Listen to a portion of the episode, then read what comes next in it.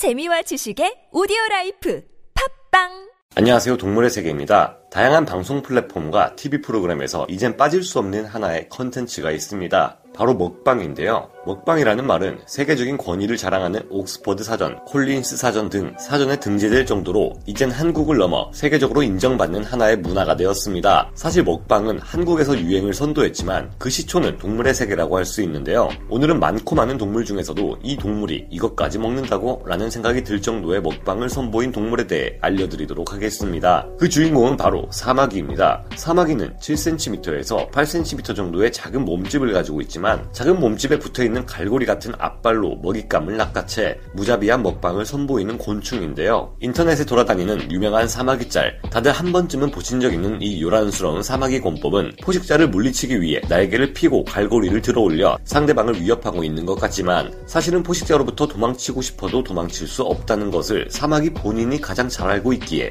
마지막으로 할 수 있는 최후의 저항이라고 합니다. 조금 무거운 애들이야 그렇다 치고 조금 가볍고 임신하지 않은 사마귀들은 날아서 도망칠 수 있다고 하는데 꽤나 잘 날아다녀서 신기할 정도예요. 하지만 사마귀를 공격하는 포식자 정도 되면 앞에서 날아봤자 뭐 그다지 효과는 없겠죠. 또 사마귀의 얼굴을 자세히 들여다보면 삼각형의 매서운 외모를 가지고 있는데요. 그 외모답게 육식을 즐겨하는 곤충으로 알려져 있습니다. 배가 고프면 더욱 사나워져 적극적인 사냥을 하는 사마귀는 사냥할 때 주로 숨어서 기습하거나 움직이지 않고 가만히 멈춘 뒤 먹잇감이 방심하는 틈을 타 갑자기 공격하는 식으로 먹잇감을 사냥합니다. 심지어 사냥 실력마저 우수한 이들이 앞발을 뻗어 먹잇감을 낚아채는데 걸리는 시간은 단 0.25초밖에 걸리지 않는다고 합니다. 먹잇감을 사냥할 때 성공률을 극한으로 끌어올리기 위해서 먹잇감이 도망가려고 발버둥 치면 순간적으로 앞다리를 뻗는 방향을 어느 정도 조절할 수 있다고 하는데요. 인간도 펀치를 날리면서 순간적으로 targeting 부위를 변경하기 힘든데 이런 사마귀의 사냥 실력을 보면 감탄이 나올 정도입니다. 장수말벌, 여치, 물장군과 같이 사마귀의 결박을 풀어버린다거나 사슴벌레, 장수풍뎅이, 하늘소, 바구미처럼 단단한 갑옷을 두르고 있는 곤충들을 제외하고는 웬만한 곤충들을 가리지 않고 먹어치우는 사마귀. 하지만 이 정도의 먹방으로는 오늘의 주인공이 될 수는 없었을 텐데요. 사마귀의 놀라운 먹방, 그 첫 번째 먹잇감은 바로 벌새였습니다. 생물 역사상 가장 작은 수강류답게 벌새는 몸 길이 6.5cm에서 21.5cm까지 다양하게 자라는데요. 하지만 아무리 작다 하더라도 뛰어난 비행 능력과 1초에 19번에서 90번의 날개짓을 하는 벌새가 사마귀에게 사냥당한다는 게 말이 되나 싶지만 이는 실제로 일어나고야 맙니다. 상상을 초월하는 날개짓은 벌새의 무기 중 하나지만 사마귀의 앞발에 걸리는 순간 무용지물이 되고 말았는데요. 톱니 같은 앞발을 뻗어 벌새를 낚아챈 사마귀는 벌새의 날개짓에 영향받지 않을 자세로 고쳐잡습니다. 그리고는 벌새의 가장 부드러운 살을 공략하기 시작하는데요. 그곳은 바로 목덜미. 사마귀는 잘 발달된 큰 턱을 이용해 벌새의 부드러운 살과 근육을 끊어내기 시작합니다. 벌새 역시 사마귀의 앞발에서 벗어나기 위해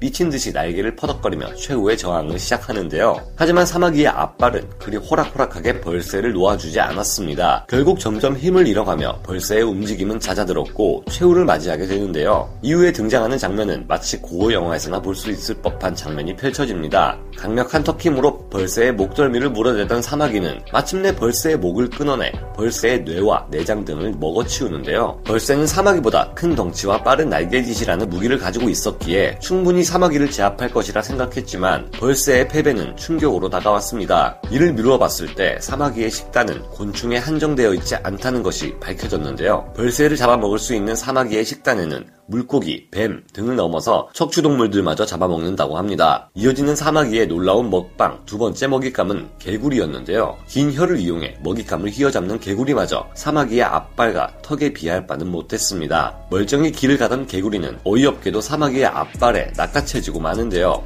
그냥 길을 가고 있었던 것 뿐인데 개구리는 사마귀에 붙잡힌 지 2분에서 3분 만에 살점이 떨어져 나가게 됩니다. 사마귀의 앞발과 턱 힘이 얼마나 강한가는 개구리가 대롱대롱 매달린 상태 상태로 사냥당하는 장면만 봐도 짐작해 볼 수 있는데요. 어쩔 수 없죠. 다음 생엔 더 크고 강한 개구리로 태어나기를 바랄 수밖에요. 마지막 사마귀의 놀라운 먹방, 세 번째 먹잇감은 도마뱀이었습니다. 비록 어린 도마뱀이었지만 이 도마뱀은 사마귀에게 손쉽게 당할 만큼 작진 않았는데요. 꼬리 부분이 잡혔더라면 끊어내고 도망쳐 볼 수 있었겠지만 몸통 한가운데를 붙잡혀버린 도마뱀은 사냥에 대한 경험이 없었기에 끝내 도망치지 못했습니다. 살아남기 위해 발버둥 치는 도마뱀보다 도마뱀을 사냥하려는 사마귀의 의지가 더 강하게 작용한 것이 아닐까 싶은데요. 본능적으로 가장 약한 부분을 노릴 줄 아는 전투의 신 사마귀. 만약 사마귀의 덩치가 조금 더 컸더라면 생태계는 어떻게 바뀌었을까 하는 생각이 들 정도입니다. 도마뱀의 가장 약한 부분을 빠르게 찾아낸 사마귀는 그의 가느다란 허리를 강력한 턱으로 씹어대기 시작하는데요. 이내 부드러운 허리는 사마귀의 턱에 의해 뜯겨나가기 시작했고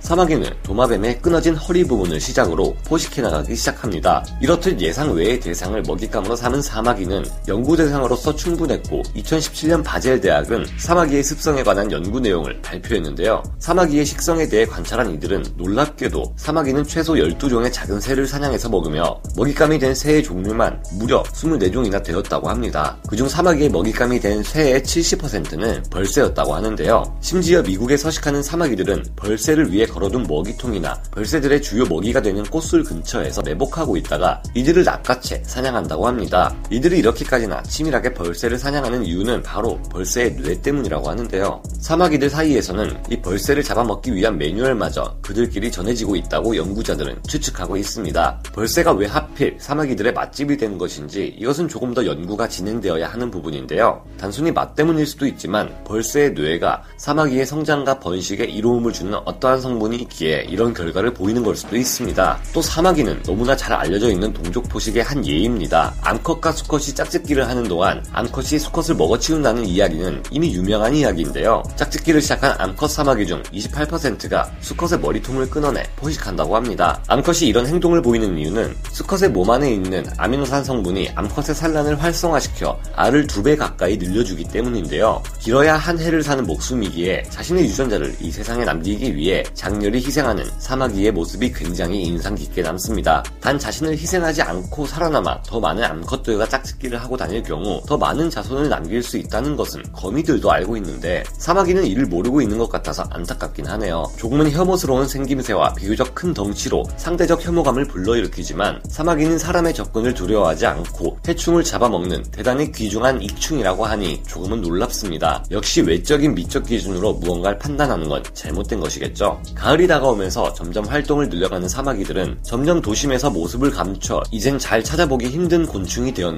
요. 사마귀뿐만 아니라 요즘은 곤충을 보기 많이 힘든 사이가 된 것 같아서 조금 안타깝습니다. 메뚜기, 여치, 잠자리는 물론 엄청나게 많은 곤충들과 함께했던 시절 다들 있으실 텐데요. 스마트폰은 고사하고 전화기라고는 집 전화밖에 없던 그 시절. 저는 어린 시절 방학 숙제로 곤충을 채집하기도 하고 친구들과 잠자리채 하나 들고 나가서 잠자리통에 하나 둘씩 잠자리를 채워나갔던 추억이 떠오릅니다. 어릴 적 아무 생각 없이 가지고 놀던 사마귀의 진실을 알게 된 오늘 그 시절 그 나름의 낭만 이 있었는데 이제는 그런 모습을 찾아보기는 어려울 것 같다는 생각이 드는 걸 보니 조금은 섭섭하네요. 이렇게 오늘 또 하루 멀어져 가나 봅니다. 동물의 세계였습니다.